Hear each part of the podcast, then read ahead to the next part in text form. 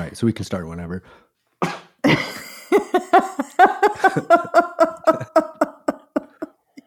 we should start with that. Yeah. Hello, listeners. Mike is sick again. Just answer the question is actually a sort of stealth podcast that tries to convince you not to have children because you'll be sick all the time if you have children. So um, we're going to try to get through this cold open without without Mike coughing too much. How are you, Mike? I'm good. Yes, this is a tremendous advertisement for um, Aleve and various other medications I've been taking. But no, I'm I'm good, uh, and I'm excited to get another episode out in there. Yeah. Should I use my second eyeball? What are your thoughts? Well, one sort of shallow thought is I'm I'm now just very curious in what it what it is you actually see most of the time. So I've been trying to picture that in my mind, um, and I just sort of picture like those pages from storybooks where you can like move one part of the page Yeah. uh, or something, and I've I've I, I assume that you see that throughout most of the day, and and in relation to not using parts of your body, um, I have attempted to do push-ups this year because I've never really used my arms, uh, my my arm muscles for anything. You're like a Tyrannosaurus Rex. yeah, so I can relate to that. So I've I've broken f- four bones between my two arms. So Oh, wow. uh, I've never really used them that much. So I'm trying to I'm trying to correct that. But wow. what what about yourself? For me, I mean, since this episode, I've been thinking a lot about my brain, which may sound weird, but I've been thinking a lot about how to, if I'm not using my body in all the ways I could, could I at least use my brain in ways I haven't used it? So I've been trying that, and that's been really weird. And I've been injuring myself only slightly as I try to do things differently and see if my brain will work on different things. Um, but yeah, this this episode really has me thinking a lot about what I've got in my body that I'm just not using. And it, it has me kind of excited. I mean, because I'm 56, right? And it's like, could I still use stuff I've never used before? And I, I'm I'm excited about that possibility. Yeah, so it's like a like a non supernatural superhero or something. like Yeah, yeah. Awaking parts of your body that Yeah. you've never used before. Yeah, without the spider bites. Yeah. exactly. and I, I should give a uh, plug. Um, if anyone is interested, uh, these interviews, the three we did here, are all very um, rich and go much longer than what are included in the episode. So for the tangent here, they're available. Um, and because I know some of the interviews we've done in the past, um, you know, they might be like 40, 45 minutes. All of these were quite long and Incredibly interesting. went in many different directions, Oh especially gosh. um I and I just think of Anthony's because that was very dense and went in many directions that I very much enjoyed. But we Same couldn't, here. We couldn't use everything, of course. I think we're going to use parts of Anthony's and maybe parts of all of these in future episodes because we left a lot on the cutting room floor that I want to bring back. Yeah, absolutely. In fact, my brother got so excited that he sent us two uh, postscripts. So Yes. it's always a good sign when your guests are sending you postscripts. Yes. All right, let's do it. All right. 10, 9, 8, 7, 6, 5, 4, 3, 2, 1. Blast off.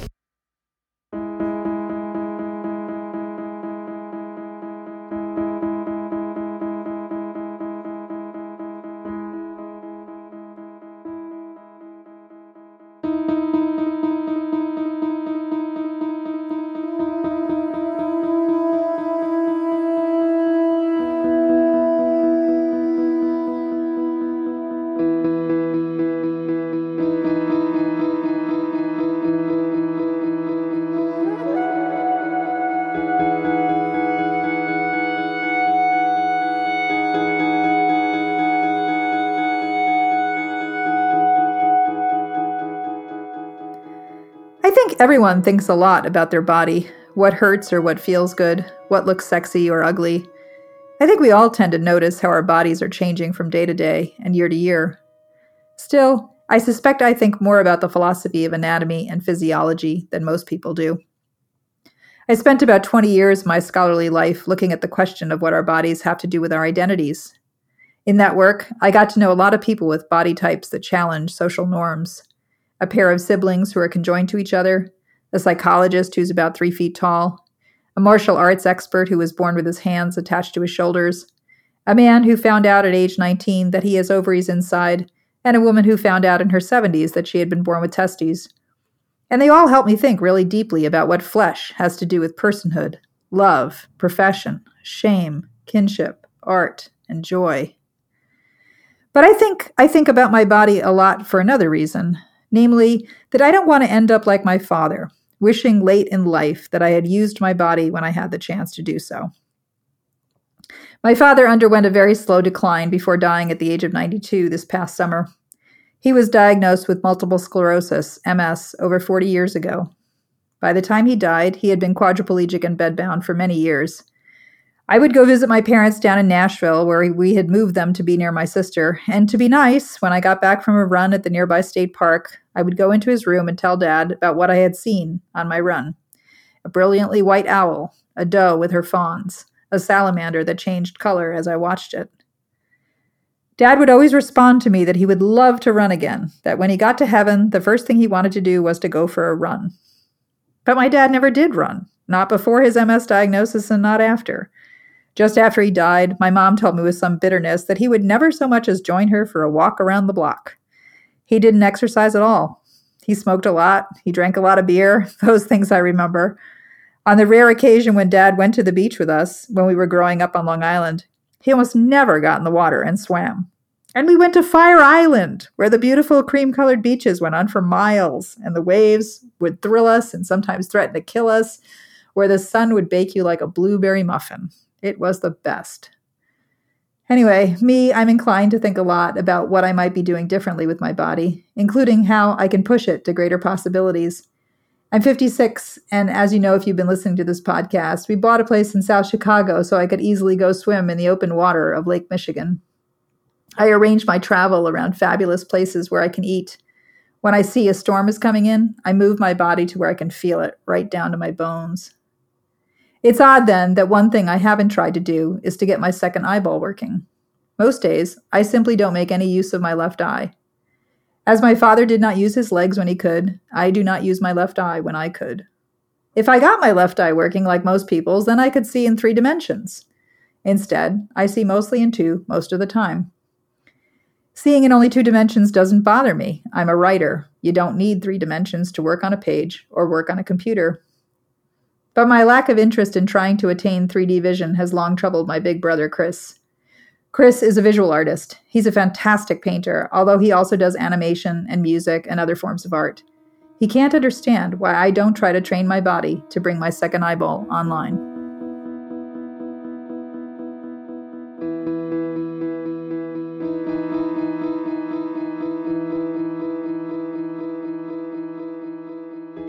So today on the pod, we have a very special guest, my big brother, Christopher Dreger, who also goes by Chris. He is a artist and a graphic expert.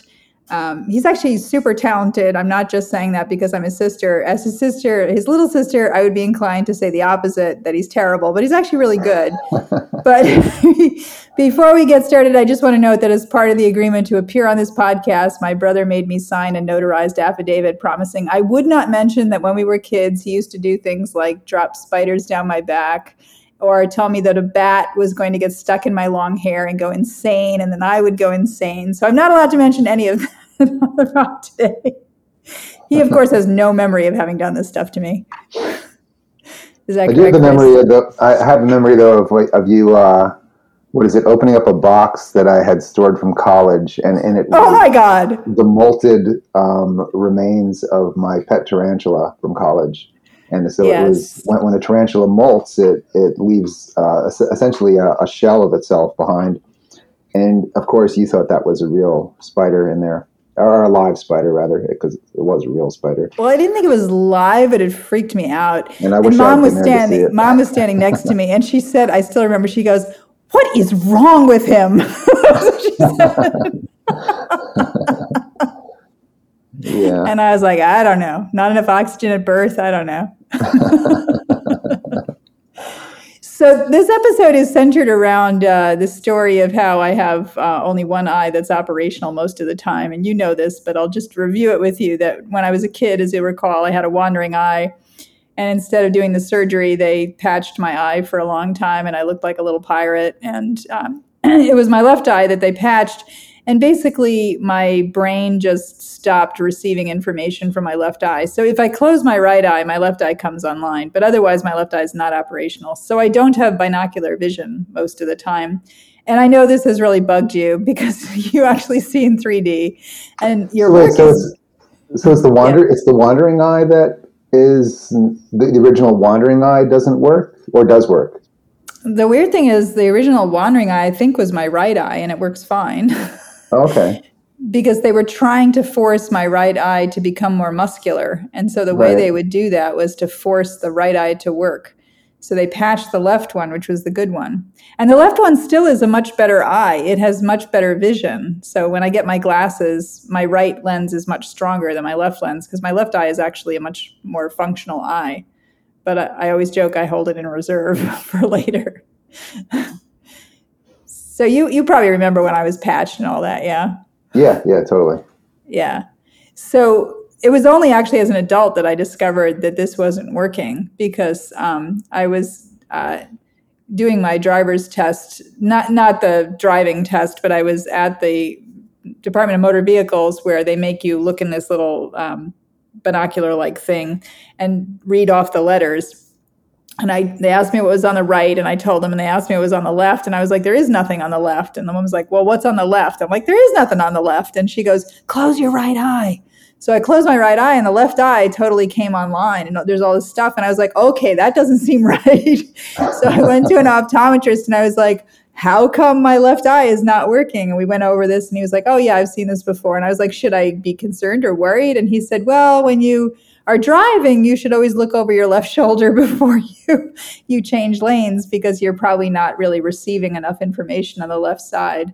But yeah, so so every year, once or twice a year, maybe sometimes less frequently, both of my eyes suddenly work together and I see everything in 3D and I find it hilarious. it looks like looks like the dioramas at the American Museum of Natural History. it's, like, it's so funny to me. So I was hoping you could explain what's it like to have binocular vision. Um, it's uh, normal. um, it's how most of us uh, navigate the three dimensional world around us. uh, I know it's very very useful. You sent me this book where you were trying to convince me to like try to bring the other eye online. Yeah, because it was a book about a scientist who also had that same issue. Who um, and she forced herself to train the other eye to work actually, and and to put her world in three D. Yeah, I asked this neurologist friend of ours, uh, Megan Shanks, for this um, podcast about that. And I told her I didn't want to do it in part because I didn't want to get headaches. And she was like, Yeah, you could really get headaches from that because, you know, when you're messing with your vision, you're trying to do stuff. And she said, Well, if it works for you, why do you care? And I said, well, you know, it's kind of cool when you see things in 3D. It looks really cool. yeah, and I would think it would have caused uh, fewer fewer fender benders in your early driving days, uh, which I, I, think you had a few. uh, we're also not supposed to mention that, right? Okay, um, you can cut that out. But yeah, um, I always found it strange that like if you ha- as a human being, if you have the opportunity to experience the world in greater detail or in, with greater information input, why wouldn't you want that? You know, why would you be satisfied with um, not experiencing all you could experience? For sure. So it seems strange that you don't want to. You know, I, I don't think the headaches would last forever. I mean, um, that's like with a lot of like. Uh, what they say eye exercises and things like that you might get um, headaches or if your if your vision is going you're trying to like focus on something for a long period of time you might get headaches. But uh, you know um, i think those kind of headaches are just really muscle fatigue um, with your eyes probably. And I would think that would pass anyway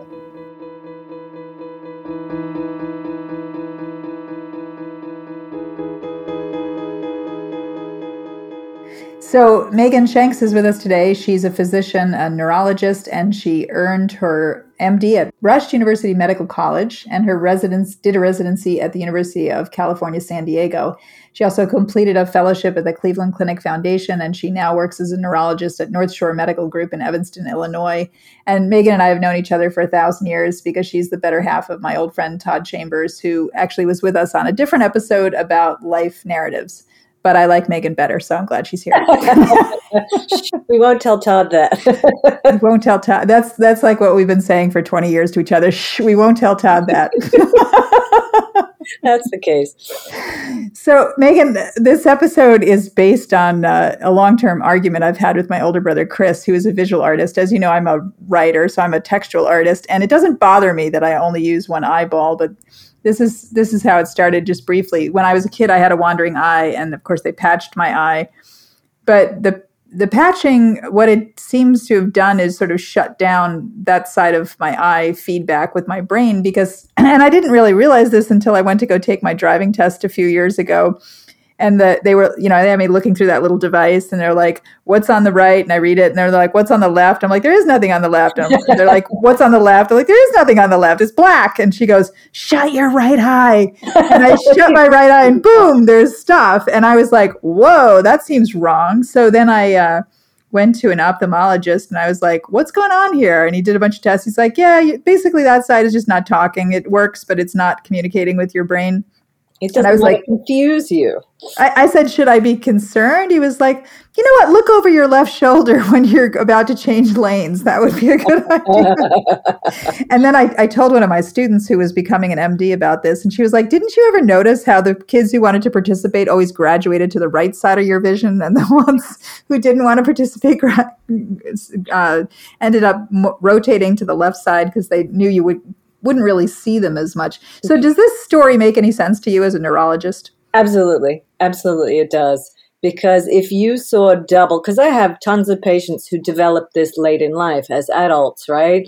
So they have neuromuscular disease, and you know the eye muscle stops working, um, the eye wanders off, and um, they're terribly distracted because as an older adult you just can't suppress that image. And so we actually end up having to patch the eye so they can't even look out of it um, or we have to give them prisms that you know move the visual um, image for that eye online.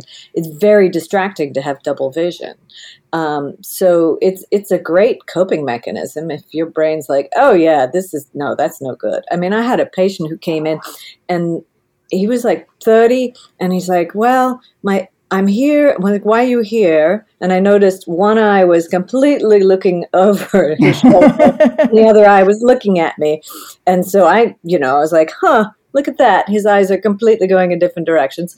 And he's like, I said, Are you here for double vision? And he said, no, I don't have double vision. I'm like, oh, no, it's not a problem then. You'll be fine. He's like, what? What are you talking about? He's like, I'm here because my friends say my eyes look funny. and I said, well, are you blind? Close, close the, close your left eye, which was the one he was looking at me with. And suddenly his zoop, his right eye zoomed over yep. and looked at me. And I was like, Can you see me? He's like, Yeah, absolutely. I said, Yeah, don't worry about it did you ever have, you know, a lazy eye as a kid? He said, no, no, no, I didn't. And I was like, yeah, you did. and then a little while later, he's like, oh, wait a minute. I remember when I was like really little, they, they had me doing like eye exercises. I'm like, yes, I know that already. yeah. Um, and that makes sense, right? Because uh, what was interesting is those eye exercises must have worked for him because his eyes were online for most of his life. But as he got older, that muscle got tired of doing it and it just wandered off.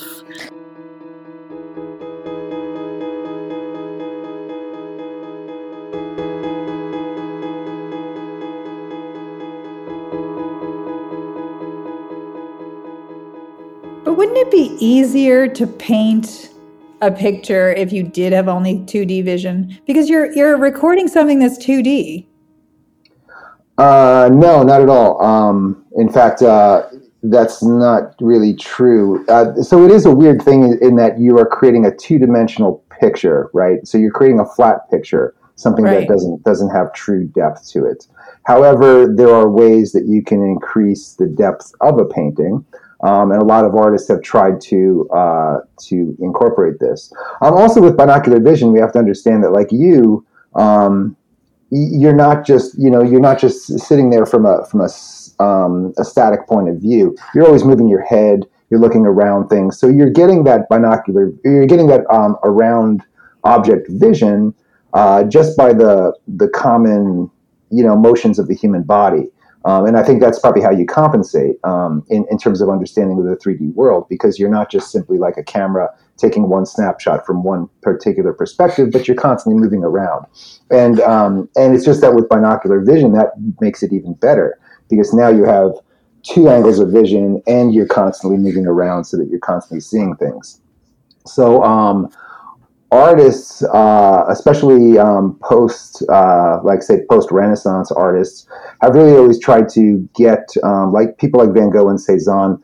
They were really trying to get more space into a picture than than a camera could get. You know, uh, this was the age of the beginning of the camera, um, which would shoot the world from one from one particular uh, point of view. Um, but people like Van Gogh, um, some of the reasons that Van Gogh's, like say, farmhouse paintings look so uh, a little bit distorted was that he would start the painting at one location and then halfway through the painting he would move like 15 feet off to the right or 15 feet off to the left. And so he would be seeing around corners more and he would include all that stuff in the painting.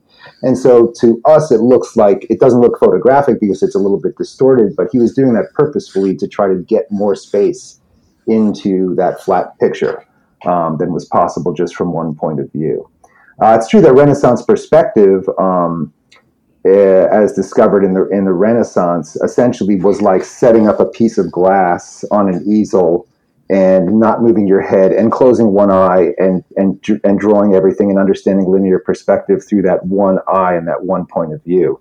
Um, but even as even in the Renaissance, people would employ multiple perspectives into paintings. So there's uh, certain um, Renaissance paintings that they look like a normal, say, courtyard scene, where you have uh, a deep a deep um, point of view, a deep a deep depth of perception, and a lot of people moving around. But if you actually analyze the painting, you can see that a portion of the painting was painted from one view, another another um, portion of the painting was painted from another view because there may be two horizon lines, there may be things that wouldn't work from a camera point of view, um, and uh, this makes just a richer painting, a richer visual experience that's that can't really be experienced through a photograph. Uh, and they did this, uh, um, you know, all on purpose and very, very knowledgeably. When you get to Van Gogh and Cezanne, and then later the Cubists, they were doing it more um, in a kind of free form manner and not so regimented in terms of marrying the two different perspectives in a way that we couldn't tell. Um, so, as you've developed as a painter over the course of your life, because you've been painting for a very long time 50 something years, um, how has your understanding of how to work with the 3D world changed in terms of how you how you're working with an easel and a canvas? Um, let's see.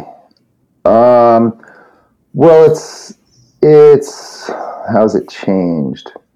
Um, I guess when I became aware um, why, like in a Cezanne painting, the tabletop didn't match from left to right, or in another, let's say, po- impressionist or post-impressionist painting, um, like Degas, like uh, Degas' uh, images of ballet dancers, like in a studio, like just practicing. Um, there's there's one I can't remember the name of it, but it's a it's a long painting, and there's a bunch of ballet dancers, um, and the space of the studio is going back in space.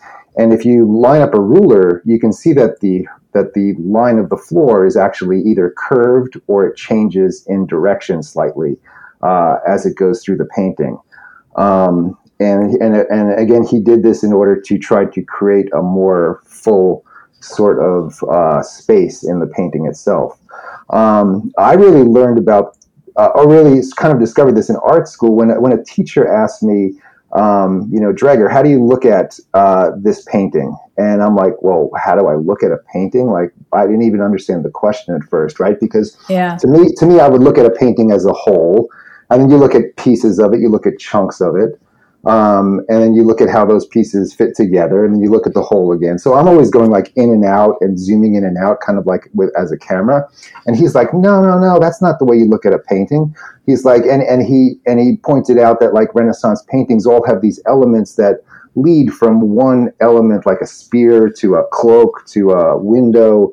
And you're supposed, and, and it was his idea that you're supposed to look at a painting and and let your eye travel around the geometric huh. forms, the two dimensional geometric forms that describe the 3D world, right? And I, and that to me was really a weird way to look at a painting, but I understood it to be the traditional way to look at a painting, which didn't make a whole lot of sense because um, in that way you're never really looking at the whole thing. You're never stepping back and looking at trying to see the entirety at once. You're looking yeah, at you're all, how the parts. Yeah, it's, it's like you, it's like you're traveling across the the surface of the painting and in and out of the painting, but from from element to element and line to line. Um, and I thought that was very strange, and, uh, and it occurred to me that well, it never it never uh, dawned on me before that that there are many ways to look at something. Like you know, when people you know when you look at something, how do you look at it? Like what does your eye actually do? You know, your eye can focus on little pieces um, and then bigger chunks. But it's like, but your eye is never really at rest, right? Your eye is continuously moving, um, and I think that's just a, a, a, an element of of the human eye. Plus, the human eye moves very, very fast. Um, I did this uh, uh, video composite once. Uh, for a trailer for a for the Portland International Film Festival, and what it was was they filmed a model's eye um, really close up, and then we superimposed the globe on the eyeball. And but the thing is that we were working at 24 and 30 frames a second, and I realized that the human eye moves faster than that. So there were no in between portion. There were no in between frames from the woman looking this way to looking over there. It oh, would wow. like almost instantaneously just move, like at much faster than one thirtieth of a second. So I, I, mean that means that you know our eyes are really going at a high speed. Um, that's uh, almost um, almost like a fly. You know when you when you see a fly land on a surface and the way that that fly moves so quickly from position to position, it's almost like stop motion you're looking at, like a stop motion animation, because you're not seeing the in between flowing movements. It's going so very fast that we can't really perceive the in between movements. Yeah, it must be because um, we're predators. Well, I mean, I, I think uh, one of the yeah one of the really interesting things to me about how because because just you know because dad just died and I was redoing his room as a guest room and mom wanted to hang some of your early self portraits um, she picked one. I didn't think we should do five of your self portraits guest room because that's like that's going to be a little freaky. Three crucifixes and five self portraits of Chris was like more than I could handle in a guest room. So I, she picked one. But you know, looking at those old self portraits of you, and then looking at the portrait of Dad that you did, um, which is hanging on the wall. We rehung that on the wall. You know, it's really interesting because the early pieces are very realistic. They're sort of more photographic like. And later you developed this other style where you sort of lumped up people's flesh and colored them in interesting colors, their faces and stuff. But to my mind, always the farther you got into that development of portraiture, the more those portraits looked like the people that I knew that you were painting. It's almost eerie to me to look at that picture of dad. Like it's dad. In fact, it's so dad that mom was like, don't hang that on the wall. And I was like, why do you not like that portrait? And she's like, because he's kind of got that look when he was pissed off, you know, and she was like, he really captured that look. And I'm like, but that's why it looks like dad to me because he was so often irritated with me, you know, like that pic. I like that picture a lot because it really looks like dad to me. Same with the picture you did of mom and of our grandfather, Jaja, you know, and stuff. Like those portraits are really, to me, like somehow you just nail it in terms of capturing what is the essence of that person, even though it's not very realistic in terms of when you look at it simply as uh, you know, compared to a photograph, it doesn't look anything like a photograph. It's much more impressionistic than a photograph. Yeah, yeah, it's funny. Dad, Dad didn't think that looked like him at all, and everyone's like, "No, that looks exactly like him." um, Man, I almost yeah, wanted part, to put it over his face in the coffin because I was like, you know, I did not recognize him when they finished with him with the the funeral home. Right, right it, like that picture looked so much more to, like him to me than he did at that yeah. point. And we, I should mention, it was a wake at home, so the portrait was on the wall, three feet away from him in the coffin at home. Mm-hmm. Um, yeah, and, and in portrait painting, um, again, uh, binocular vision is very, very important because if you take a photograph of somebody as a portrait, it's just, again, that one lens, that one angle. If you're sitting there painting them, you're actually seeing around things like just slightly around a cheekbone or slightly around a nose, right? And so you're actually seeing a little bit uh, um, around the person, and you can put that into the flat picture. You can put that into the flat plane, and it's not going to match up totally to a photograph that's taken from one particular viewpoint. Um, but again, it, it, makes it makes it look more presence and more um, realistic. I think Rembrandt did this a lot um, because you are, are actually seeing just a little bit more detail, kind of like Van Gogh was like moving aside to see a little bit more of the of the other side of the of the building that he's painting. Um, you can do that with a portrait, and you can, you know, again, see around the corners of things, essentially. Um, yeah, I've always wondered not, if the fact that I use only one of my eyes is the reason I'm a little bit face blind. I have a terrible time recognizing people by face, and it's very hmm. embarrassing hmm. because, you know, I'll run into people that I know relatively well, and I cannot figure out who they are until I get the context from the conversation. Then all of a sudden, I'm like, okay, this is so and so. But it's it's really, uh, you know, face blindness is this well known thing, and I constantly wonder if it happens more in people who are only using one eye. Because I, you know when you go to do your facial recognition on your iphone for example it makes you move your head all around. And i think that that's what it's doing right? It's doing the 3d absorption of all those contours of your face. And i think i'm not getting that when i'm looking at a face. I'm not getting the 3d so i really struggle with people's faces in terms of recognizing people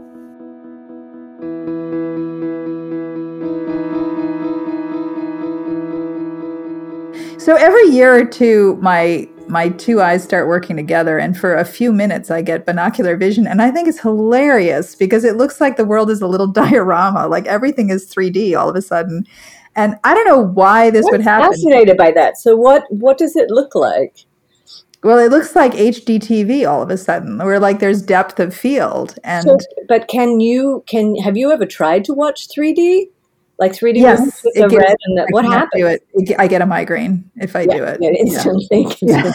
yeah. it really, really hurts. I cannot do that. It, it like almost immediately starts hurting really, really badly, and I start feeling nauseous. So It's so, interesting. I wonder if it's your eye strain or brain strain. I don't know, but my brother, who's the artist, my brother Chris, keeps wanting me to do these special eye exercises that would, in theory, bring the other eye online. And I keep telling him, like, I don't want to because it might give me headaches, and I just don't I, like. It doesn't bother me. Okay, occasionally it bothers me. Like the other day, I accidentally stuck my hand in a pot of boiling water because I have trouble with depth perception. No. so now oh, there is now, that. now and then I do that kind of thing, or I, you know, I'm running and all of a sudden I'm like, don't realize that the surface has changed, and I fall because the surface has changed, and I can't see it if it doesn't change in color. Yeah. So it becomes a philosophical question, right? Is it worth it to you or is it not? Your brain's done this really amazing, clever thing where it's like, oh, well, she's always going to have double vision. That's not coming back. Let's just dump one of these. Okay, yeah. let's dump this one. How it decides which eye to dump is another fascinating question. I don't know how you, you know, because everybody, you know, when you sight with a a gun or a binocular, you know, monocular vision, you, you pick one eye. You're, you're, you know, right-handed or you're left-footed or you're right-eyed or left-eyed, right? So it's picked one of them already. It's like, hey, this is the better eye to look with. But then it decides not to use that eye, but you can see with that eye, and that's the fascinating part. Is anytime you close your your your sighting eye, it it can bring that other one back. Do you see differently with that eye? I you, I know you're not used to looking with. Does it make you tired to look? It makes me tired so fast. Yeah. Really, really tired, really fast. So in in the event there's something going on with my right eye and they have to patch it, it's exhausting to look at things because my yeah. left eye is just. And is, so, is that the brain getting exhausted? Yeah, yeah, no, it really is. Um, like when I first moved to um, Chicago from Sydney, I uh, I would get exhausted listening to people with their Midwest accents. I could understand them. They were speaking English. It wasn't like I had to learn a new language. But if I came home at the end of the day, I was like, oh, I just want someone to speak with a normal accent. I am so tired. My brain is having to translate it mm-hmm. all day long.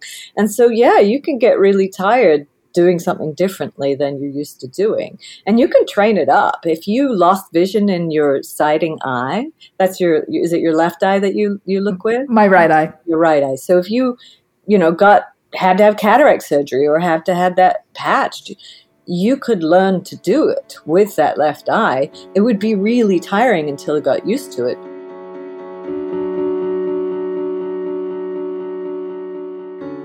Listening to Megan and thinking about my brother, I came to realize how much Chris has trained up his brain using his eyes. This is not something I've done. Just viewing art in person is something completely different for your brain. Chris, Mike, and I got to talking about how important it is to see a painting in person. Mike talked about seeing the paintings of Eric Fischl in person, of children at the beach, and how much different these artworks look in person than in reproductions in books. Completely different.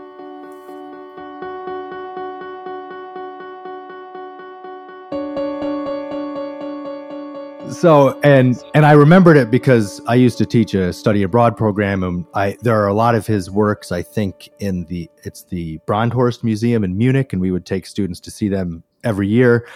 And when I looked up some of his paintings online, including including some that I had seen in person, I was much less impressed by the small digital replication that came up. And I was almost after the buildup was almost embarrassed to show my wife to say this is what I was talking about because when I'm at the gallery, you know, four to eight feet from the a very large canvas that could be twelve by twelve, to me, I'm thinking, oh, this is you know, I'm I'm really taking it in and I'm remembering these even fine details versus like a meta picture.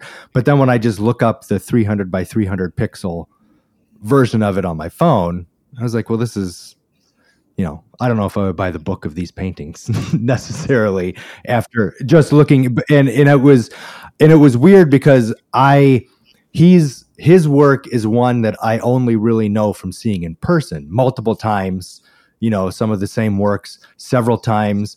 And then when I went to actually look them up on my own separately, just I had a thought, I was like, oh, well, this is, I'm much less enthused, or I, this doesn't, this isn't revving my engine like I remember it doing in person. You know, um, so I it was a bit of an inverse uh, of what you were saying with the Matisse, but I definitely felt that. Where I, I was almost disappointed that I even brought it up because it kind of, you know, I was like, was I fooled when I saw it in person? But I mean, that's how you're supposed to see it. So yeah, no, I think uh, I think that's very important. Um, first of all, the colors are always going to be very different in real life um, the painting because the RGB monitor is never going to be able to replicate a lot of colors that are found in paint. Um, that's especially true with like very colorful painters like Van Gogh um, at his at his peak. Uh, and then also it is about size, you know, because a, because a painter, um, a particular painting, a particular composition is meant to be seen at the size that it was painted at. Um, and so if you see it at a different size, it really definitely doesn't have the presence um, because you're in a different relationship. You're in a different perspective to the painting. Um, and, and it's not going to fill your fill your visual field or it's not going to be um, say a small like miniature that you focus in on um, any of those size differences really really matter quite a lot yeah i think that's a really good point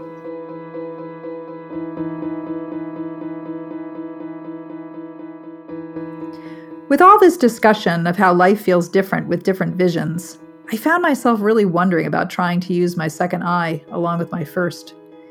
But as I was thinking about this question, should I use my second eyeball, I got to thinking kind of defensively that there are plenty of body parts we opt to shed along the way in life, plenty of parts we stop using. I wanted to think about that more, so I tapped Anthony Paganini, a physiologist who teaches medical students at Michigan State University in East Lansing, where I live most of the time. Physiologists like Anthony study feedback loops in the body, and he thinks about it all in terms of evolution.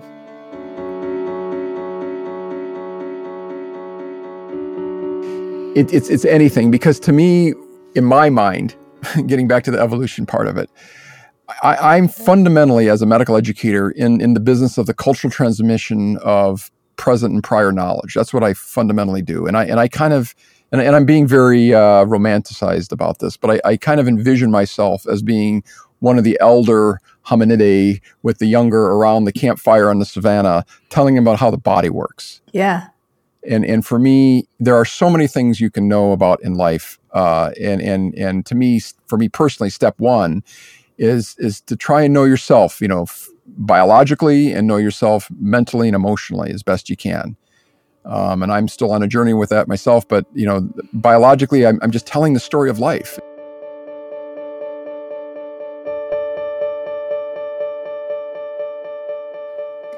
I asked Anthony to talk with us about two things that we can live without and that we sometimes remove the appendix and body hair.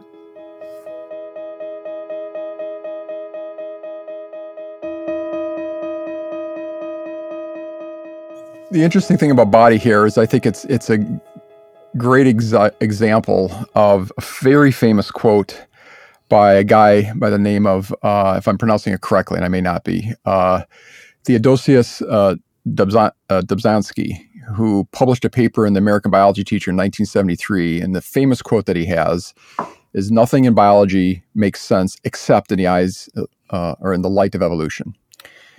And when you think about body here. um, you know, think about humans uh, and uh, compared to our cousins, um, our hominidae cousins, you know, our hair is predominantly on the top of our head. Yes, we have some on the rest of our body, but we're predominantly, you know, kind of uh, in, a, in, a, rhetorical sense, thought of as the naked ape. And, you know, it kind of, uh, one thing I was thinking about um, was imagine, you know, 10, 15,000 years ago, we didn't really have much, you know, we have combs, certainly didn't have stylists and hair product and things like that. That we must have looked, we must have had bedhead most of the time, you know, 10, 20,000 years ago. That's why it's sexy. That's true. Yeah, we're kind of used to it, right? Evolutionarily used to it. So, uh, so why hairless? So there's been a lot of theories, and what I'm going to do is kind of articulate some of the ones, some of the earlier ones. There's a, some that are very controversial that are really not given much credibility by uh, people in the know. And again, this is more kind of along the anthropological, biological field realm. And then I'm I'll leave you with kind of the right now what's thought to be the most likely hypothesis that people are trying to continue to test and, and sort out. So the, the first one was, of course, by none other than Charles Darwin back in the late 1800s, and it was thought of as uh, a signaling um, feature for sexual selection. Um, right. I think we all know that this day and age, and it's been going on for quite a while, that women across many cultures in the world have been socialized to spend far more money and endure far more pain removing non scalp hair and modifying their scalp hair compared to males. Yes. Uh, which, you know, there's a lot of ways you can look at that. I'm not saying I'm not passing judgment on whether it's good or bad. I'm just trying to trying to state something that's. i will do that for you. Okay, it's, please do that. It's bad. It's bad. uh, which can be seen by some as enhancing the visual gender disparity um, and or as a way of signaling higher socioeconomic class because you have the money and time to endure that.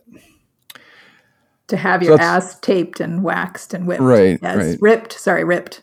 Ripped. so that's that's the sexual selection hypothesis. So uh, so continuing on, um, there's the one that's called the aquatic ape hypothesis. This is extremely controversial as well. Uh, the argument is here is that there is an aquatic period in our evolutionary history as hominidae. I mean, I'm not I'm not talking about the the teleost fish crawling out of the out of the sea here. I'm talking about the hominidae.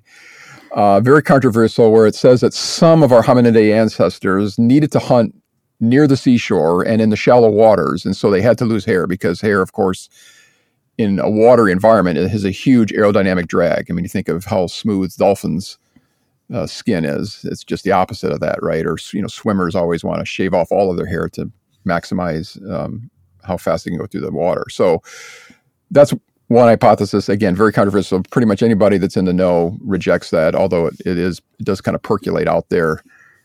Um, much like you know, lactic acid causes fatigue. It continues to be in the in the literature for reasons that I don't understand. um, then there's the ectoparasite hypothesis. This is one where we lost our hair because hair provides um, uh, an environment, a forest, if you will, uh, where ectoparasites like lice and fleas and bed bugs and mites and ticks and things like that can can uh, uh can populate. So that's another one, and that that one's you know plausible. the last one is actually uh, in the in the one that's. got, I, I, have to tell you, I'm just scrolling through ex boyfriends as you discuss all of this. But go ahead, continue if you will. Um, the the the most current, as far as I understand it. Again, I'm not an evolutionary biologist by training, but I try to look at biology through evolutionary light. Right.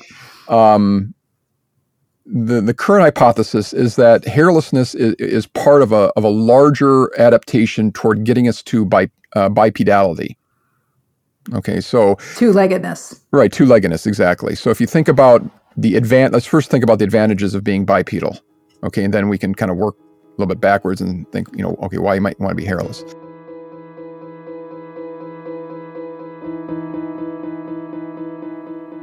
Anthony went on to explain here that this theory holds that once our ancestors evolved to move around on the savannah on two legs, it made more sense in terms of cooling to have less hair, so those with less hair survived better in the lived environment. Why would we have retained hair, especially in our pubic region and our armpits? In our conversation, Anthony posited it might be sexual signaling, hair retaining scents from our glands to attract potential mates. But I posited it might be lubrication. As someone who doesn't shave all that often, my old Europe mother raised me to see body hair as a normal part of being an adult human female. I can tell you your arms and your legs move much more easily if you don't remove the hair in between them. I also asked Anthony to explain why we have an appendix, something we can live without. Anthony explained that about 7% of people will suffer appendicitis in their lifetimes, and without antibiotics or surgery, a healthy percentage of those people could die. So, evolutionarily speaking, why would we keep this organ that we don't seem to need and that is so dangerous to us?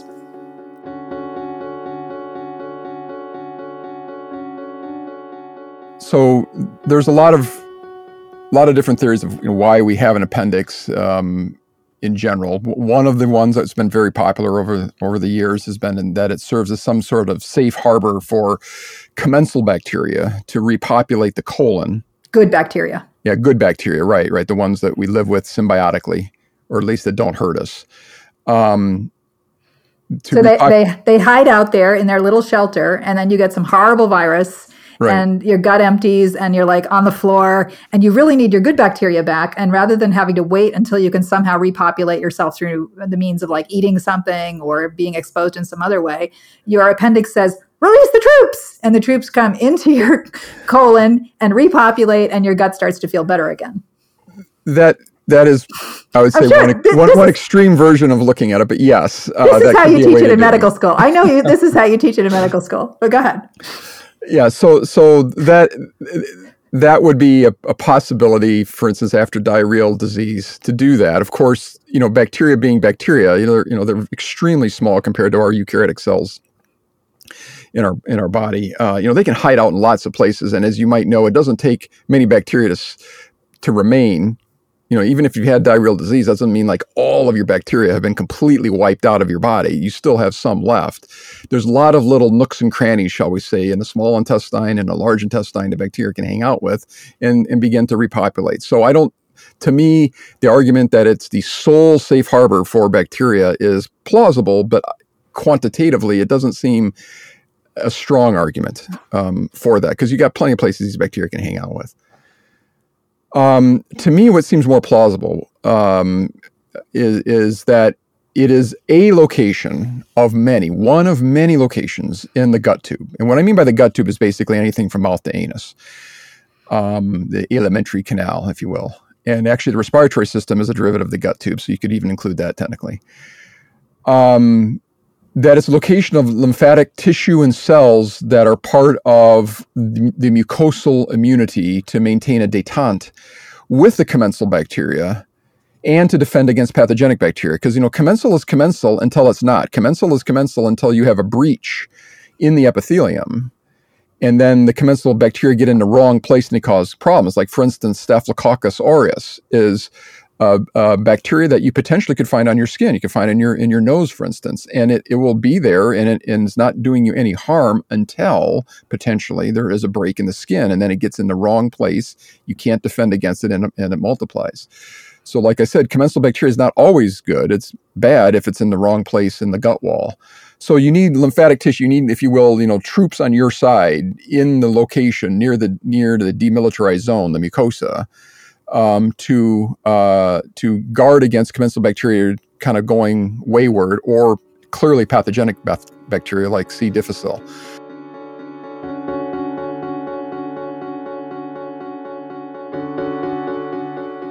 You can hear more of this really interesting physiology on the tangent here. Anthony went on to explain that the appendix seems to have evolved and then been kept in our species in part to deal with our ancestors having been eaters of tough plants sometimes. The appendix's old ancestral function might have been digestion of tough plant material, but nature may have kept the appendix in our evolution because maybe it turned out to be useful for something else, repopulating our guts with good bacteria after bad infections. So it's a vestige, but one that ends up being useful for something it didn't originally evolve to do. What's a vestige? In Anthony's words, it's a structure that has some kind of diminished importance compared to past ancestors.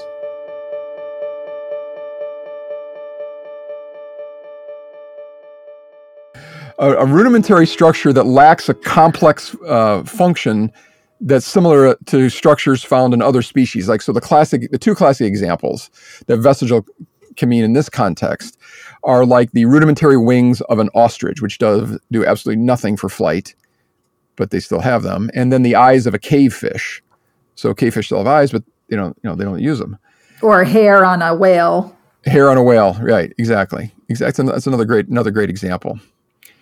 So, um, when you think about the appendix and why, you know, what it means to be vestigial as an appendix, it's really a good example of something that has actually not undergone what's called evolutionary adaptation, which is you know what you think about when you think about the eye evolving and so on. It's not something that's undergone uh, evolutionary adaptation um, in humans and our and our cousins uh, and in the uh, Hominidae family, but rather what is called exaptation. Exaptation. E X A P T A T I O N, and that, that's an that's kind of a, a new term that maybe some folks haven't heard. So it's worth like 350 points in Scrabble. Scrabble, exactly. so so expectation ex it's not exception or expectation it's exaptation you have to you have to have that ap in there um, it's a process by which a structure acquires functions for which the structure was not originally adapted or selected for Okay, so for example, um, as I was mentioning, uh, humans are evolutionarily what I think of as kind of facultative omnivores. We can eat plants, we can eat meat, depending upon what's available in the environment at that time. It's probably a reason that we were able to, you know, radiate out of Africa quite successfully. Um, so the the need for a large cecum in humans is not as great, right? We're not just dependent right. upon the grasses of the savannah. Um, so the idea is is that it has some role in in in not that, but in in helping maintain the mucosal immunity of the gut tube. In other words, it contributed, although certainly not the only player, but contributed to the overall mucosal associated uh, immunity that we need to, um, uh, you know, keep the commensal bacteria at bay to defeat the pathogenic bacteria.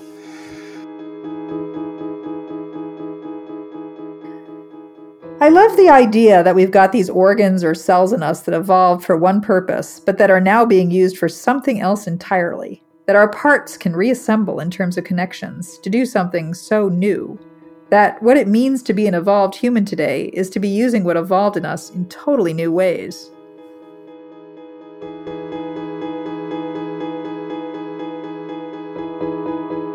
You know, it's philosophical, right? We don't see the world, we just see our brain's interpretation of the world uh, by using, you know, the sensory inputs, the visual inputs, the audio inputs, the, you know, the skin inputs, the gut inputs, um, even.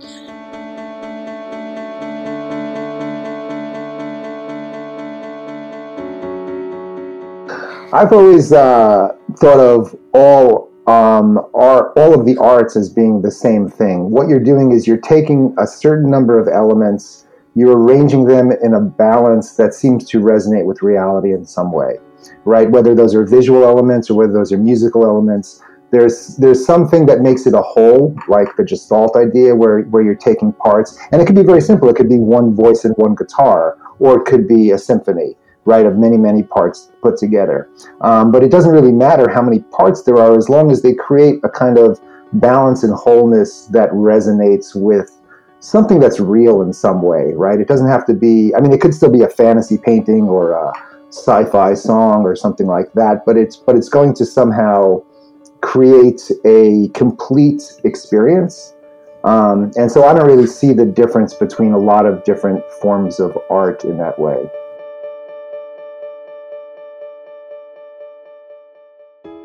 Are there parts of our brains where we shouldn't go? Like dark rooms where we should not attempt to awaken that part of the brain?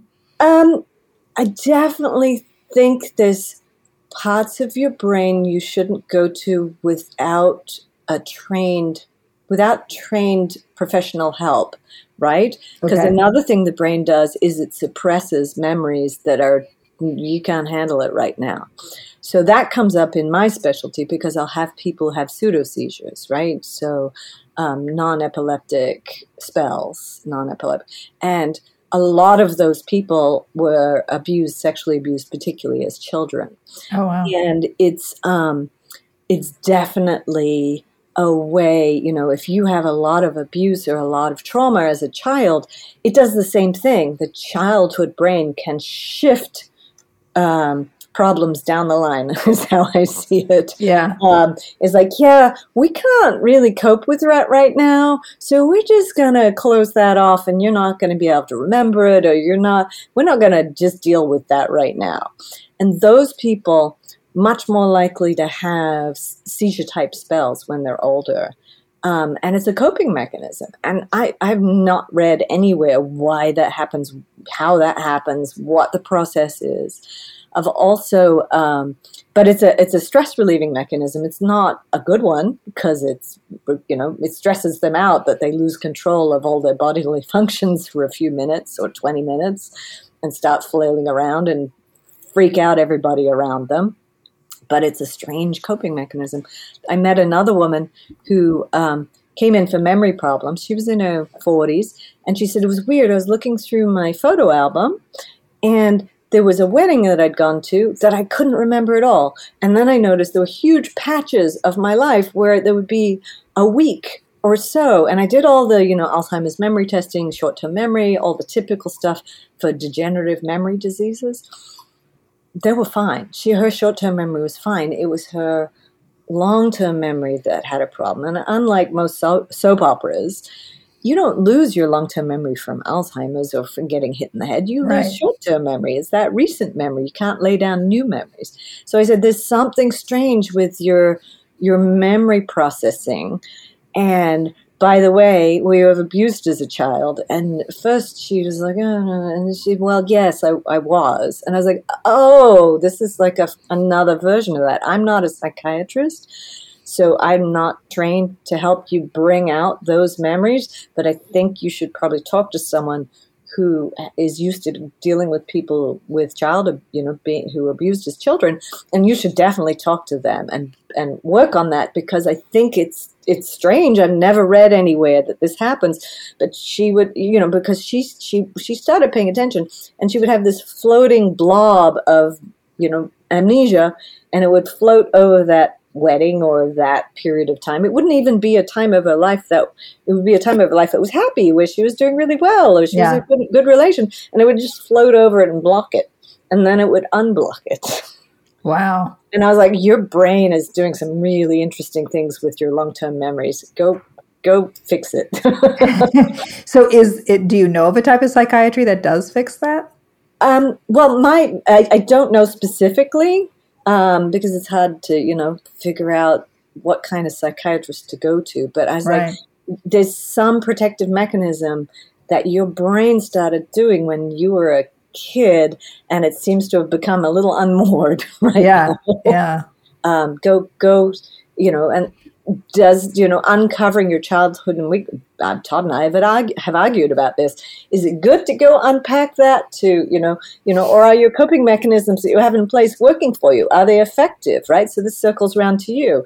Are the coping mechanisms that your brain has to help you deal with whatever it was dealing with in childhood a good thing and or do we want to unpack them all and then put them back together? Because we might not have a good coping mechanism in place. It might be worse when we get through right. the other end of unpacking all of that. You might have a whole bunch of problems that you didn't have before when you were suppressing that memory or that issue or that family trauma. And let me guess, Tod argues leave it alone. Yeah, oh yeah, sure.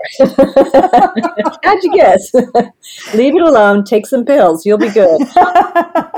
That's what I would have guessed. So, should we leave your eyes alone? Because yes. your your brain says, no, don't do that. You've got a headache. No, don't do it. I don't want to do that work.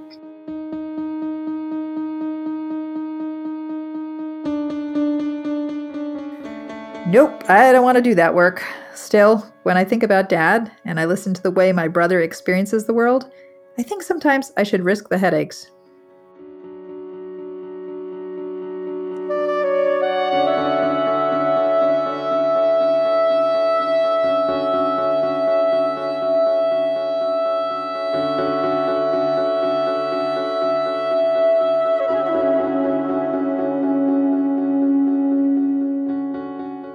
Chris is talking here about a painting called The Red Studio by Matisse. But when I first, um, or one of the times when I saw the Red Studio, because it's been hanging at the MoMA for, um, I don't know, forever, I guess. Um, and uh, one of the things that occurred to me when you look at it, it's it's a painting where the walls are red, the floor is red, um, and it's all the same red, right? It's not like a, a, a changing red um, based on the light as it really hits a room. It's just a flood of the same color, kind of an earth uh, red, a little bit higher than an earth red. Um, and then it's got some things like a chair and a stool and an easel and some paintings leaning against the wall. And they're painted, things like the chair are painted in just like kind of white lines. And they look distorted um, when you look at them. They look like slightly distorted. Nothing really matches up with itself um, in any particular part of the painting. It's definitely not Renaissance perspective. Um, but it occurred to me to try to look at the, I don't know why, but to look at the whole painting at once. I guess I've, I've been doing this for a long time. You do this with a lot of abstract paintings like a Rothko or something, where you try to um, step back and unfocus your eyes so that you're looking at the entire painting all at once and you're not just looking at little individual parts and then the whole thing right? You're just trying yeah. to, to see the entire thing at once. And and the red studio is something like i don't know five feet by six feet or something like that. So it's a fairly good um, size that will uh, fill your your your field of view. Um, but when i looked at it all at once and didn't focus on any one part everything snapped into place. It was like amazing. It was like you were inside the room and it made so much sense that he painted the walls and the floors all this red because that just, that color just engulfs you in the atmosphere. And then all of the seemingly distorted images all snap into place um, in one very realistic kind of way. Uh, and so um, I think that's really the way to look at that painting is to is to have it fill your point of view, like to get like say eight feet from the entire painting, and look at the whole thing all at once and then everything makes sense. So that's a very difficult way to paint, and to um, it's easier to look at that, but it, but it, in terms of painting it, you really have to essentially paint your picture without focusing in on anything you're actually painting and trying to draw things as they appear from a unfocused view, if that makes any sense. Uh, but it was really, yeah, it was really, a, uh, it was really a revelation, and I still don't find this in any of the literature. You know, um, I don't, I, I, haven't seen anyone talk about this painting in that way, um, which is unfortunate because I think that's really the key to, to enjoying some of Matisse's paintings and, and to enjoying a lot of like Cezanne, Van Gogh. Um, and some of the other post-impressionists who also did seemingly distorted images if you if you step back and look at the thing without focusing your eyes on anything it really becomes real in a way that is not like reality because these painters didn't paint in renaissance reality but it's real in the terms of the space and the light and the forms.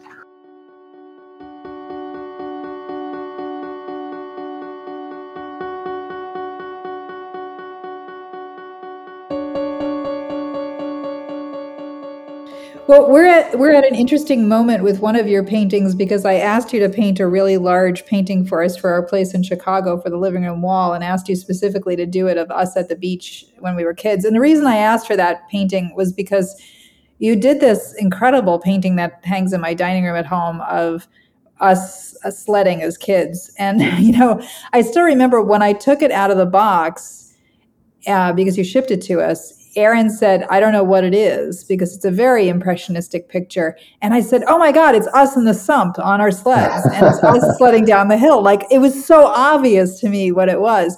And so that picture is it's just one of my favorites because it's so evocative of those times that we would jump the fence together and go sledding down the hill there um, in this sump that was behind. It was a open space behind the yards in our subdivision, and it was um, fenced off because we weren't supposed to go in it because it was a drainage pit basically. But of course, as kids, we were jumping the fence and going there because we could sled down the hill in it down towards the drainage ditch. Um, but when I, I, asked you to do something of us at um, Fire Island, where we grew up, uh, the Atlantic Ocean all the time. And I know you were struggling with the issue of how to deal with the perspective of being in water and looking back at the beach from being in the water together.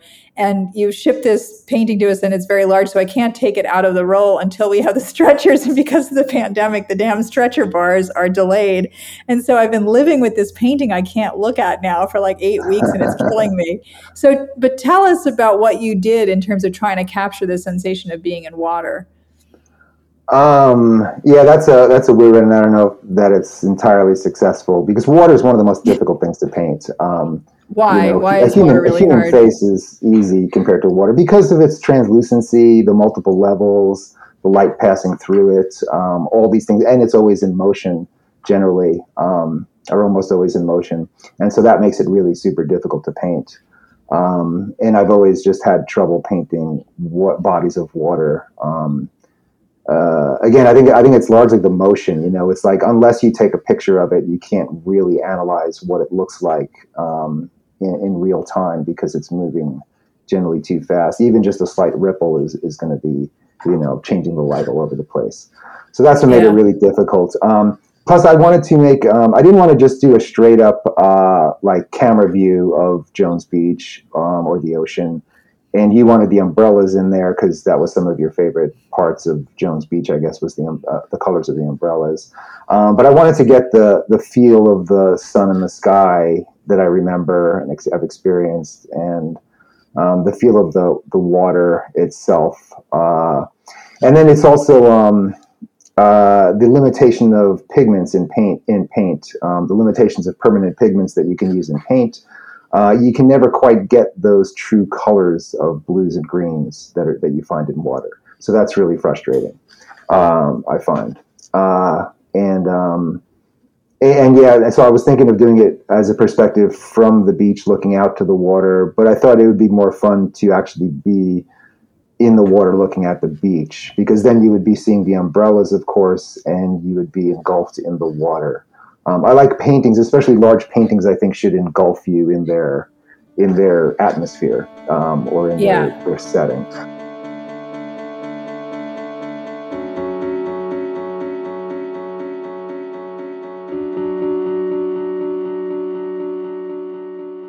If Right Brain wrote a book, what would it be like to read it?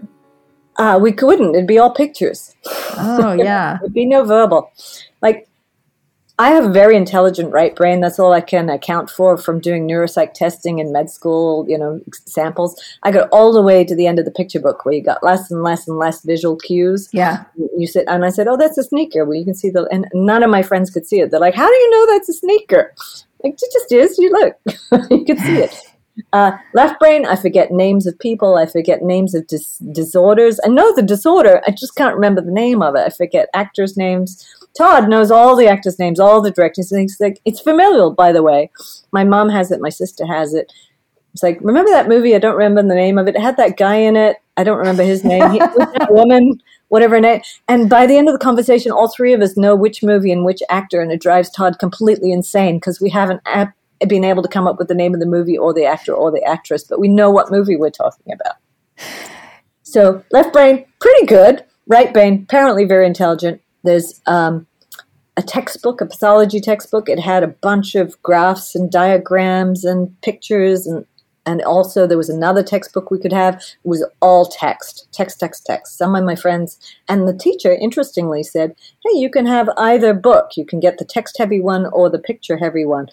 Got the picture heavy one. When my father had photographic memory he could go into a test and see the paragraph and read the problem. I could see the paragraph the information was in, but not read it. It was all blurry. Oh, wow. I could picture it, but not read it. But I could see the diagrams, and I'm like, oh, the information's there. I can see that. And then I might be able to get to the answer. So when we talk about different types of learning, it sounds like there really are different types of learning.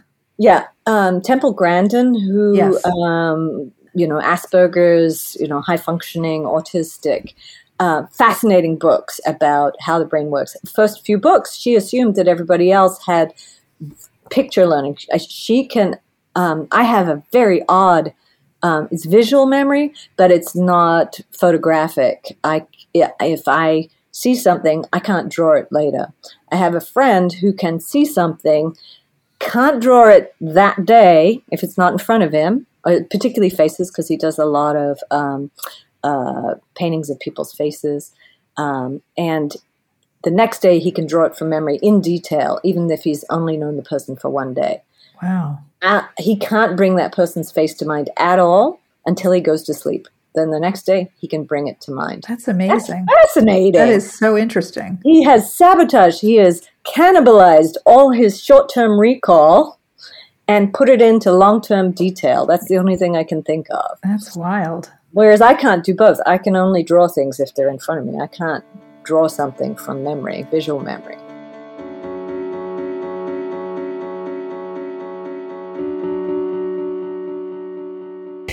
now I want to ask you a question which you can absolutely not answer because I don't want to get you in trouble. What do you do when you're teaching all this great stuff in medical school and you run across a medical student who doesn't believe in evolution? oh, that's okay. Uh, you know, it's it it, it does, if you want if you need a celestial design committee or a deity to make life as it is, that's fine. You're treating the patient, right? Yeah. Like you're treating you're treating the, the end yeah. product, the the end effect of however you got to that point. You know, as, as, as physicians always do, they treat the patient in front of them. Whatever their motivations, whatever they did in their previous life, they're just trying to help that person that's in front of them. And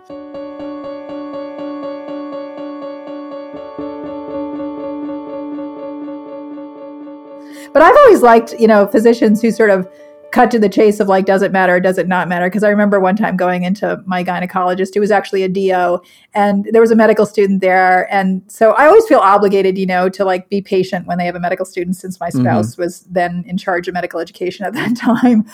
And so, right. I thought, well, what interesting questions can I ask? So I asked him, you know, how come sometimes when I'm sexually turned on, my toes dislocate?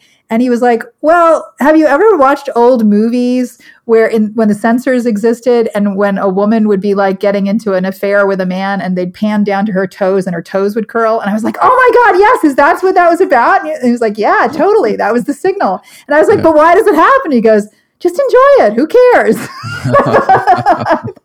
he was out and he was a yeah. DO, you know, he's always yeah. a doctor of bones, but he's like, I don't know why it happens, you know. Right, right, right. I thought, no, he's right. There's some stuff we'll never know why it happens about no. the human body. And that's I think that's to me is some what's so cool about being alive, right? Is that mm-hmm. we we tend so much because of WebMD and Wikipedia and all of that to think about all the things that are wrong with our bodies. Mm-hmm. But we don't often enough get told to just like dig it, you know, dig mm. your body hair, dig the fact that you can do aerobic exercise, dig mm. the fact that you can bond with a baby. You know, all of these mm-hmm. physical mm-hmm. things we can do are so freaking awesome. Being a mammal is a being an evolved mammal is awesome. Right. Right. Yeah. I mean, we, we, we maintain a very high energy, um, high entropy state of, of disequilibrium, you know, because equilibrium is death and it takes a lot of energy to do that but we should in, be enjoying the ride you know yes. we're, we're, putting all this this literally uh, literal mental and and metabolic energy into being human So you're right. I mean, there's so many things that have to go right every single millisecond of the day for us to live. It, it's nice to appreciate that and not overly focus on what could go wrong at any minute and kind of get yourself into a, a, a hole that's gonna going to depress you.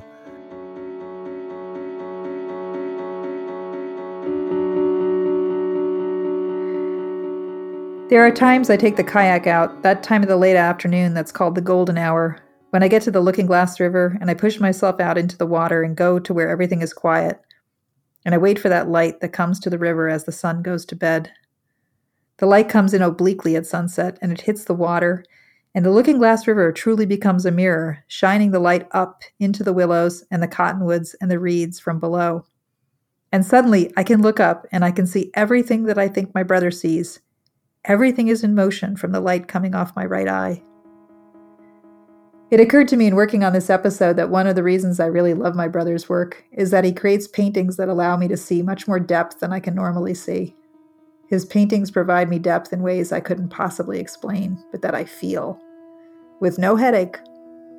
It feels like he's giving me back my left eye.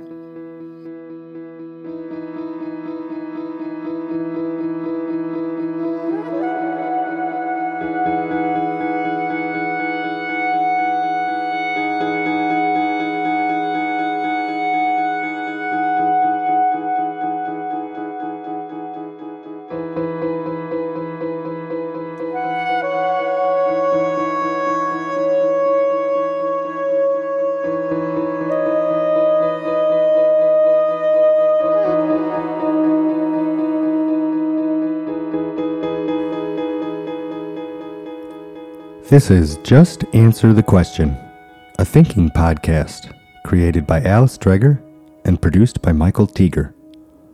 Mixing and mastering services were provided by Risky Studios. Today's helpers were Chris Dreger, Megan Shanks, and Anthony Paganini. Subscribing to our podcast gets you notifications of when new episodes drop subscribe on your favorite pod platform, or go to our website, jatqpod.com.